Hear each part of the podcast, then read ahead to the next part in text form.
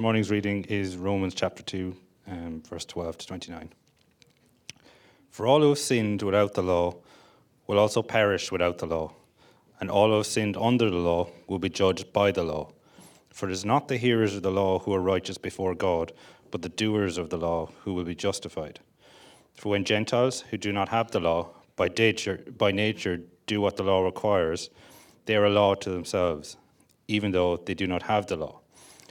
They show that the work of the law is written on their hearts, while their conscience also bears witness, and their conflicting thoughts accuse or even excuse them. On that day when, according to the gospel, God judges the secrets of men by Christ Jesus.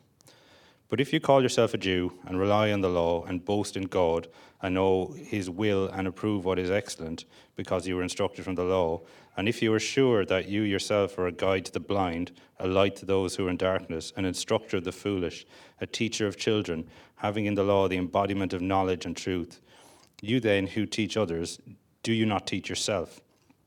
While you preach against stealing, do you steal? You who say that one must not commit adultery, do you commit adultery? You who abhor idols, do you rob temples? You boast in the law dishonor God by breaking the law. For, as it is written, the name of God is blasphemed among the Gentiles because of you. For circumcision indeed is of value if you obey the law, but if you break the law, your circumcision becomes uncircumcision. So if a man who is uncircumcised keeps the precepts of the law, will not his uncircumcision be regarded as circumcision? Then he who physically is uncircumcised but keeps the law will condemn you who have the written code and circumcision but break the law. For no one is a Jew who is merely one outwardly, nor a circumcision outward and physical, but a Jew is one inwardly, and circumcision is a matter of the heart by the Spirit, not by the letter. His praise is not from man, but from God. And so reads God's word. Uh, my name is Peter. You are very, very welcome. Um, it's great to be here. Uh, it's great to gather, to sing together. Uh, thank you for. Yeah, I hope that you know that as you sing, you're encouraging those around you. As those up there who were singing around me were encouraging me. Um, and we're going to sit together under God's word um, now. So you can open up uh, Romans chapter 2 again. Uh, or keep it open if you do still have it open, that'd be great. Uh, Romans chapter 2, verse 12. If you need to go on to, well, actually, there's, a, there's three Bibles there. There's only three left, so you'd have to, you'd have to run um, if you want to get one. Um, or just open it up on like Bible Gateway um, if you Google that. But it's really important to be following along uh, as, I'm, as, as we're looking through uh, this passage together. Um, and also, just at the top, I would uh, commend again that our prayer meeting on Wednesday evening, and the, the, we'll have 30 days of prayer. We're halfway through now, and so I'll be sending that out uh, week three this afternoon into the WhatsApp group. If you're not in the WhatsApp group and you'd like to join, uh, join at the Connect table. Um, but it's really important that we're all praying together, uh, not only specifically in, in our context now, which is we're thinking of where should we be in the city. Um, but there's so much more to be praying for. Um, so I'd commend those two things the prayer meeting on Wednesday evening and uh, 30 days of prayer. You'll see that popping up in your WhatsApp group. Uh, there's these funny stories that they make their rounds uh, on the internet from now and again um, where someone, uh, say, they emailed or they texted everyone in their, contact, in their contact list with something like, or they received this text, they've discovered everything, run I don't know if you've seen any of those, or something like that.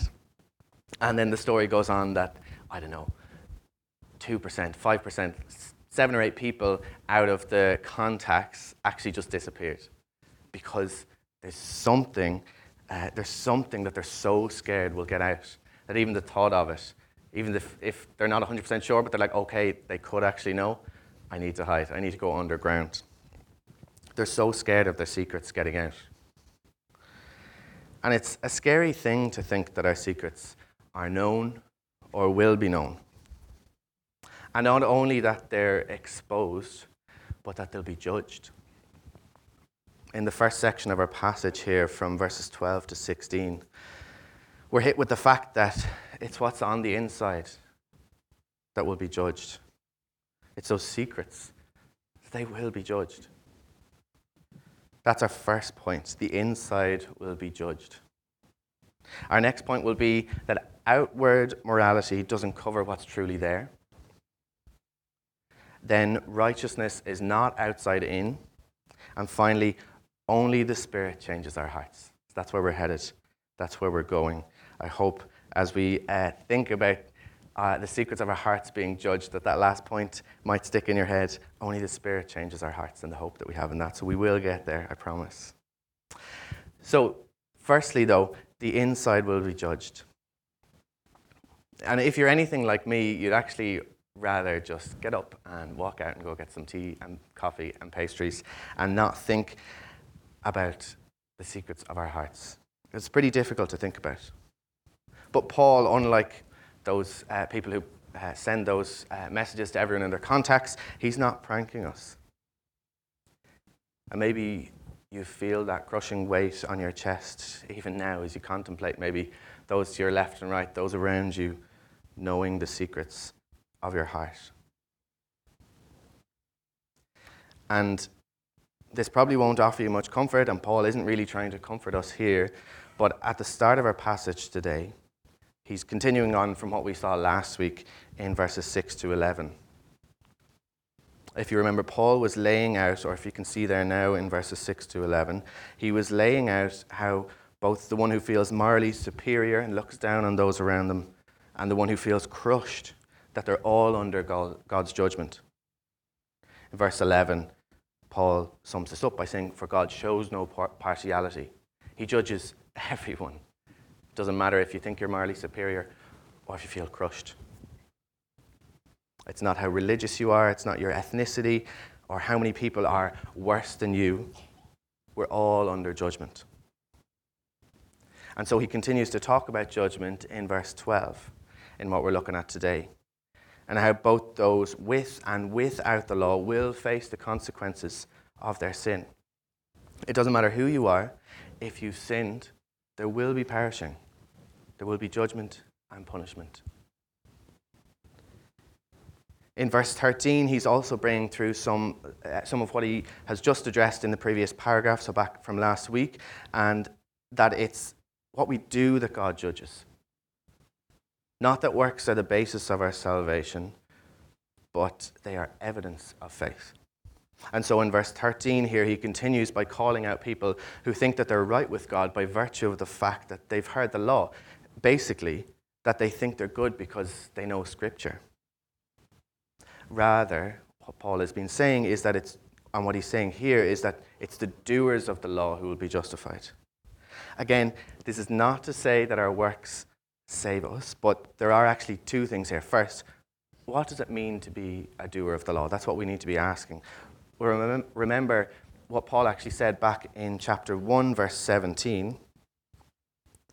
For in, for in it, that's the gospel, the righteousness of God is revealed from faith for faith. For it is written, the righteous shall live by faith. To do the law is to live by faith. It's not, it's not the other way around. And also, doing the law actually comes as a result of being saved. It's evidence of salvation, not the other way around. We'll see that again, um, but I hope that, that that can clear things up. So it's not merely about getting through the content of Scripture or digging deep into, into theology, though that's so important. And Paul, he doesn't dismiss that here. But what he's saying is that it must lead to faith. That's what justifies, and that's, that's the basis of being right with God. It's faith in the Lord Jesus Christ. And then, actually, again, out of that comes these other things. Out of that comes increasing desire to know God, to hear Him speak in His Word. It comes out of that faith in Christ. And so these works come out of that, not the other way around. We'll continue on down. If you look in verses 14 to 15, so, with those people in mind who only hear the law and think that they're good because of it, Paul directs us to those who haven't heard it in the same way, but show that they can still distinguish between right and wrong. Even those who, who do not have the law in the way that the Jew did, thinking he's morally superior by nature of the fact that he's heard it, even those Gentiles show that the law is written on their hearts by what they do, in that they have a conscience and in that their thoughts in their thoughts, they weigh up things, either accusing or excusing those things. And we've seen that come through already uh, in chapter 1, where Paul says no one has an excuse. We've seen in, God has revealed himself, even in creation. So, Paul is building this argument that the Jew can't rely on merely hearing the law, because Gentiles have it written on their hearts too. And it's not just, it's not just that the Jew might say, oh, well, they happen to do the right things from now and again. Paul's like, no, their conscience shows, shows it as well. It bears witness. And their thoughts bear witness too. So the, the Jew can't rely on the law and hearing the law alone. And then in verse 16, Paul rounds this out, pointing us to Judgment Day, when all those secrets, everything we've ever done, even the things we think we thought that nobody saw, when they'll all be judged. And on that day, who will be able to stand? On that day, those who merely heard the law but did not do it, they will be found out. But on that day, those who have the law written in their heart will also face judgment. All who have sinned, whether with or without the law, whether in secret or not, will be judged. All of us, no matter who we are, face judgment for what we have done. And not only that, but we'll face judgment for the secrets of our hearts. What's on the inside? The inside will be judged. It's interesting that Paul refers to his gospel here in verse 16. I don't know if you noticed that. Um, he says that it's his gospel. Um, I don't think I don't think there's much to be made of his uh, him saying his gospel. He's already referred to the gospel of God back in chapter one, how it's the power of God for salvation to everyone who believes, and that in in it the righteousness of God is revealed. I think he's just expressing his ownership of it. He has it. He believes it, and he's declaring it. But something that's really interesting is that he refers to the gospel in the context of judgment. This section feels like it's just all doom and gloom and judgment. But we have the gospel there, and when we think of the gospel, we rightly think of good news. That's what it means. Gospel means good news. It's good news of Jesus Christ.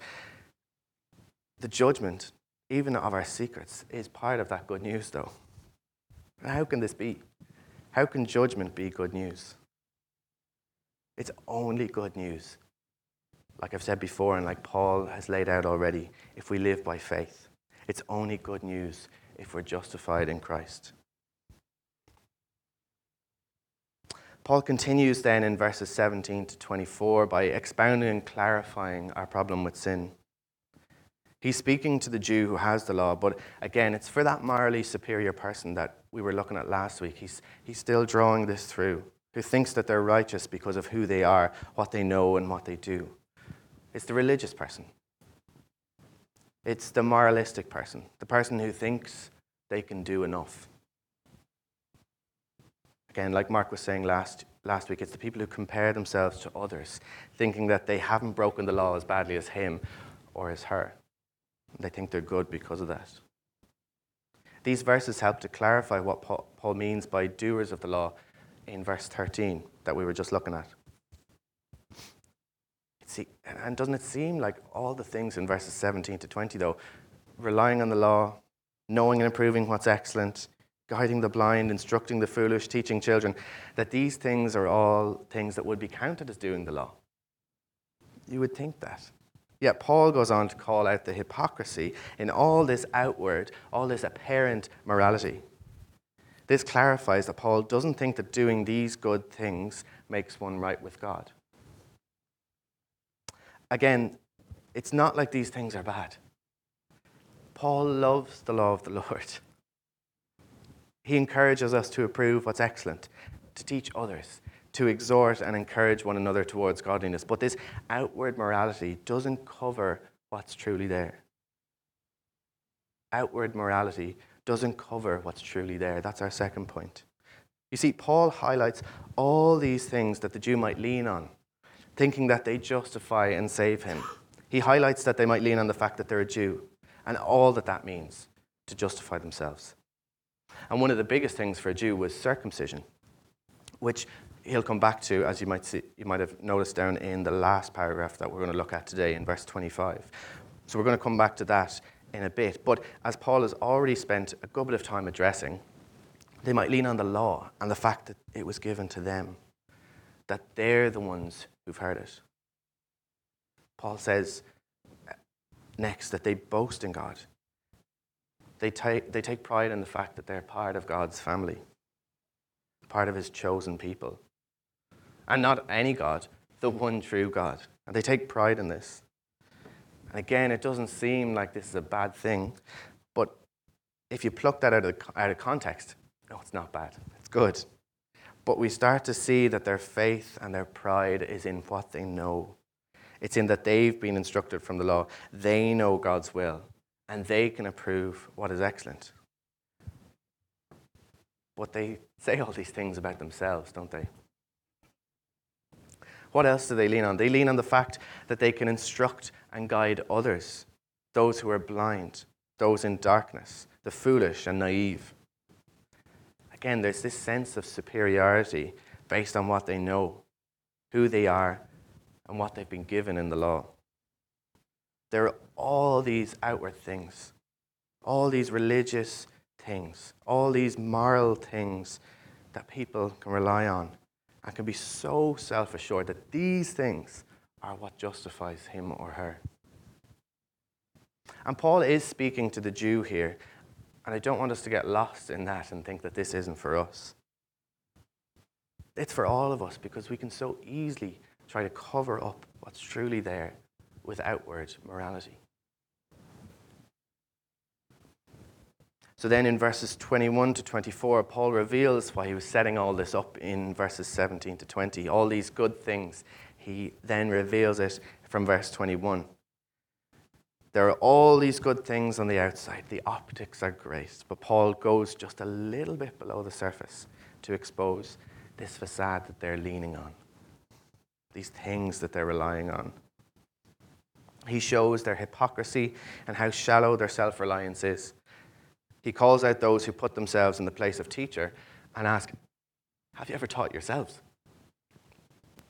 He calls out the ones who preach against stealing and committing adultery and praying to idols, saying that they do the very same things. He calls out those who boast in the law and yet break it. These people think they're good enough because of what they do and because they know the right things when in reality, these are just on the outside. And what's beneath is as sinful as the very ones they point the finger at. They're the ones who steal. And even if they manage to keep it a secret, they'll be judged. Remember back in verse 16. When Paul says uh, they abhor idols, yet rob temples, it seems that they either profit off idol worship or they don't follow what's taught about money, like what Jesus says give to Caesar what is Caesar's, give to God what is God's. It, it might be that they don't have a right view of money. But whatever it is that Paul means exactly here, it's clear that he's calling them out. He's calling them out for teaching against the very thing that they do themselves. And as Paul has outlined already, what's underneath the secrets of men will be judged. There's nowhere to hide them. So, whether they're the ones teaching against stealing and yet doing it themselves, committing adultery, uh, though teaching against it, whether they are just looking at someone lustfully, or whether they're the ones who are teaching, uh, they abhor idols, they hate idols, rightly, but they rob temples, they will be judged. And not only is it that they teach one another sorry, that they teach one thing and do the other, they boast in the law. They boast in this very law that they break. They rely on the knowledge of the law, thinking that it will save them, and instead they break it and end up dishonoring God. And not only is God dishonored among them, those who look at them and see their hypocrisy dishonor God too, because they see those who claim to have God's law make a mockery of it by breaking it. That's what he says in verse 24. The name of God is blasphemed among the Gentiles because of you. Paul is quoting from uh, the prophet Isaiah here in chapter 52, verse 5, where God's people are in captivity in Babylon and they're seen as weak and worthless. And so their captors think that God is weak and worthless as well. And so they, they dishonor him and blaspheme him. Here, though, why is God's name blasphemed? God's name is blasphemed among the Gentiles because of the hypocrisy of the very one who boasts in the law, because they break it. Their behavior, their attitude towards God, is bringing dishonor to God among others. Now, this doesn't give those onlookers an excuse. They'll have to answer for themselves. But it does highlight the dreadful consequences of how we live. What does your life say about God? What does your life say about the gospel? What we say and what we do, even if we think it's in private, can damage the cause and witness of the gospel. We should be eager, like Paul was, is, is, this is why Paul is saying this back in chapter 1, he says he's eager to get the gospel out. And we should be eager to get the gospel out to a needy world. Yet our hypocrisy can dampen that. And people are often really good at seeing through the outward, aren't they? They see through to what's, uh, what's truly beneath. And even if we can't keep it hidden from people around us, verse 16 God will judge the secrets of men whether it's those who have sinned without the law or those who have sinned under the law. Outward morality doesn't cover what's truly there. Paul makes this clear down in verse 28, if you jump down there into the next uh, section. He says that no one is a Jew who is merely one outwardly, and then goes on to say, nor is circumcision outward and physical. He's, out, he's outlining here the futility of relying on circumcision and thinking that it is what saves and justifies. This is what he's laying out in that paragraph, in that section from 25 to 29. He continues to point out how righteousness does not come from the outside in, which he's been doing throughout our passage already. And he begins to point us to the fact that we need our hearts changed. But before, before this, before we get to the heart change, he continues to press that righteousness is not outside in. That's our next point. It is very similar to the previous point that outward morality doesn't cover what's truly there. But not only is it not, does it not cover it, it's, it's wrong to think that righteousness on the outside then changes, can change the heart. Righteousness is not outside in. Paul has already pointed out that to merely hear the law does not make one righteous before God, and neither does doing the right things or looking good on the outside.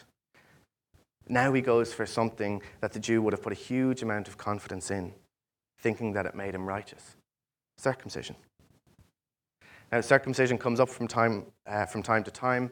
We were looking at it in Genesis um, when it was given as a sign first, and it was an important part of the Old Covenant being a sign of that, that covenant, a sign of being part of God's chosen people. But here, Paul is undermining that outward sign of circumcision to which the Jew held on to so dearly, because, as he says, it's of no value if you break the law. Paul basically asks those who are circumcised, what's the point of it if it doesn't lead to obedience? In that case, it's actually uncircumcision. You might as well not be circumcised being circumcised, having that sign, was meant to remind the Jew of God's covenant. It was meant to remind them of God's grace towards them, his love for them, his desire for their good. And then from that place, knowing that they're part of God's chosen people, they were supposed to live out of that. Yet they began to hold on to this outward sign as the grounds for their justification. And Paul says that this is worthless. Now, this is, again, pretty specific to the Jew, but as I've said before, religious people always hold on to those outward things, trying to make themselves acceptable. This is of no value. In the end, anything that you hold on to as a sign of being part of God's family is useless if your actions reveal that you're not part of it. Paul goes on with this train of thought in verse 26 to answer the question is the opposite true? If circumcision is worthless when it doesn't lead to obedience, does obedience mean one is circumcised? And the answer he gives is yes, uncircumcision will be regarded as circumcision. What does this, what, what does this mean? Well, remember what circumcision is. Circumcision is a sign, it's the sign of being part of God's chosen people. The one who is uncircumcised physically reveals true faith and true membership. Sorry, the one who is uncircumcised physically reveals true faith and true membership of God's family by keeping the precepts of the law, and so can be regarded as having that sign of membership in God's family despite being physically uncircumcised. Again, it's not that keeping the precepts of the law earns this membership, it's not that those works make one a Christian, it's that it reveals it. And so it reveals, despite this physical uncircumcision, it reveals spiritual circumcision. It reveals being spiritually part of God's family. Paul then drives home the implications of these two previous verses in verse 27. So in 25 and 26, he drives this home for the Jew. Not only in verse 25 does the circumcision of the Jew count as uncircumcision if there's disobedience, that, that disobedience revealing that lack of true faith, as if, it, as if that wasn't enough. The very obedience of the uncircumcised, the uncircumcised, which reveals true faith, shows that the Jew is condemned. They've no excuse.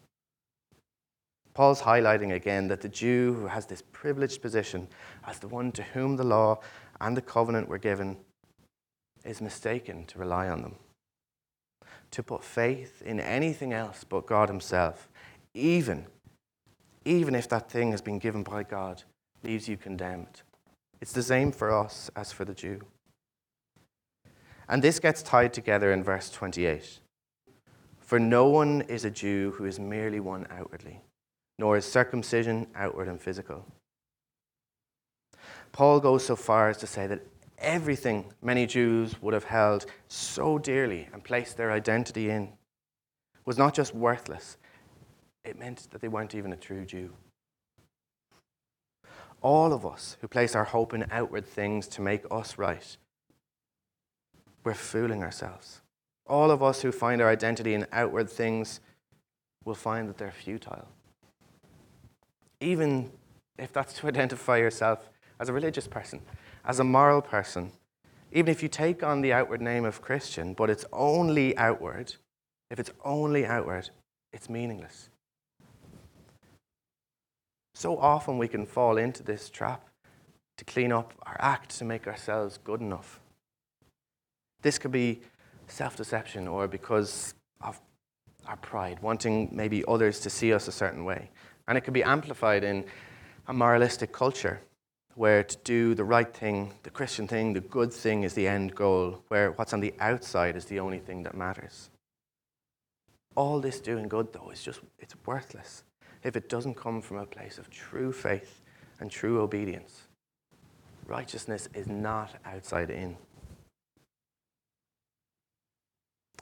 Finally, in verse 29, after this consistent barrage of calling out those who think they're morally superior, those who rely on what's outward, Paul makes this hugely important statement. He concludes all we've been looking at so far with this. It's all been pointing forward to this. It's what's on the inside that matters. It's the heart that matters. And only the Spirit changes our hearts. Only the Spirit changes our hearts. All of our efforts to make ourselves righteous on the outside, from the outside in are futile in the end. When we try to clean ourselves up to appear more acceptable or good, we're putting effort into things that will ultimately fail us. Or if we rely on our status, our family, our education, even our manners or our personality, or our connections to people, our skills, our abilities. We're relying on something that will fail us. If we think that our position, whether that's in work or in our friend group, whatever social situation in our families, is what justifies us, then we'll be sorely disappointed when we realize how mistaken we are. We can even rely on Christian things, whether that's in church or somewhere else. Don't rely on merely sitting here on a Sunday morning, although I'm very glad you're here, or being a community group, or serving, or teaching to make you righteous. We can fall into this so often. Even things in private, which aren't necessarily seen by others, can have such a draw for us to find our righteousness in them. An example, and I, I don't think it's going to be just me who sometimes approaches daily time with God and Bible reading, even without meaning to, in a way that's wanting to justify myself. Feeling like, oh, I had a good quiet time, so that makes me, I don't use the words, that makes me more righteous, but that can be what's, that can be what I'm, what I'm thinking, really, underneath. And don't get me wrong, like Paul in what he listed in verses uh, 17 to 20, um, those being able to prove what's excellent, a guide to blinded light to those who are in darkness, etc., etc. These things aren't bad. It's not that Bible reading is bad. Of course not. But it's when I rely on that. It's when I rely on those things. It's when I rely on how well I read my Bible for my righteousness. It's when I rely on it, or whatever it is, for my right standing with God, that I'm relying on the wrong thing. I'm relying on the outward. Doing that is like trying to put fruit onto a tree where the root is rotten. It might look fine for a while, but it's futile in the, in the long run. Being a member of God's chosen people is something that's inward, it's not outward. Being righteous before God is a matter of the heart. So, our true and our deeper problem is not solved by doing, doing, doing. It's not solved by doing more, doing good, doing the right thing. It's not solved by our efforts. Our true and deeper problem is with our hearts. And as much as we can try to fix them from the outside in, it's just like trying to fix that rotten root by putting fruit onto the branches. So, how can we have our hearts changed if we can't do it ourselves, if we can't do it from the outside in? God is the one who can change our hearts by His Spirit.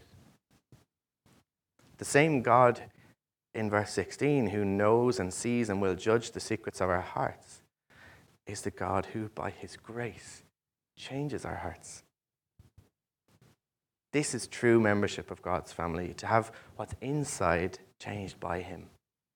Being made righteous is a gracious act carried out by the Spirit, not by the letter. That is, it's not through the law. It's not what we do, it's not from the outside in. This is true circumcision. This is the sign of true membership in God's family. And this heart change then leads to those good things. This heart change is evidenced by those things that we often rely on. So instead of relying on what we do to justify us, putting our faith in our efforts, we instead do those things out of reliance on God, out of faith in Him and what He's done for us in changing our hearts. We put our faith in Him. You see, the Spirit changes our hearts, and that works itself out from the inside out. Through faith in Him, we receive new hearts, and that leads to these good, righteous works. It's no surprise then at the end of verse 29 that what we do indeed, that we do indeed, sorry, find acceptance and even praise from God because He's the one who's done the work. He's the one who's changed our hearts. We're approved by God because He's the one who knows and will judge the secrets of our hearts, and He's the one who's changed them. That crushing feeling you might have felt, that weight when you thought about the secrets of your hearts being known. Know that it's the God who changes our hearts by His Spirit. He's the one who knows them. And so He's the one who will receive praise, acceptance, approval from. When you feel like you need to clean up your act before coming to God, when you tirelessly try to make yourself acceptable by what you do, when you find yourself trying to justify yourself by your efforts, come to our gracious God and find your righteousness in Him. Find your rest in Him. He's the one who has done the work in the cross of the Lord Jesus Christ, And He's the one who works in our hearts by His Spirit. He's the one. He's the one who works. He's done it. He changes our hearts by His Spirit.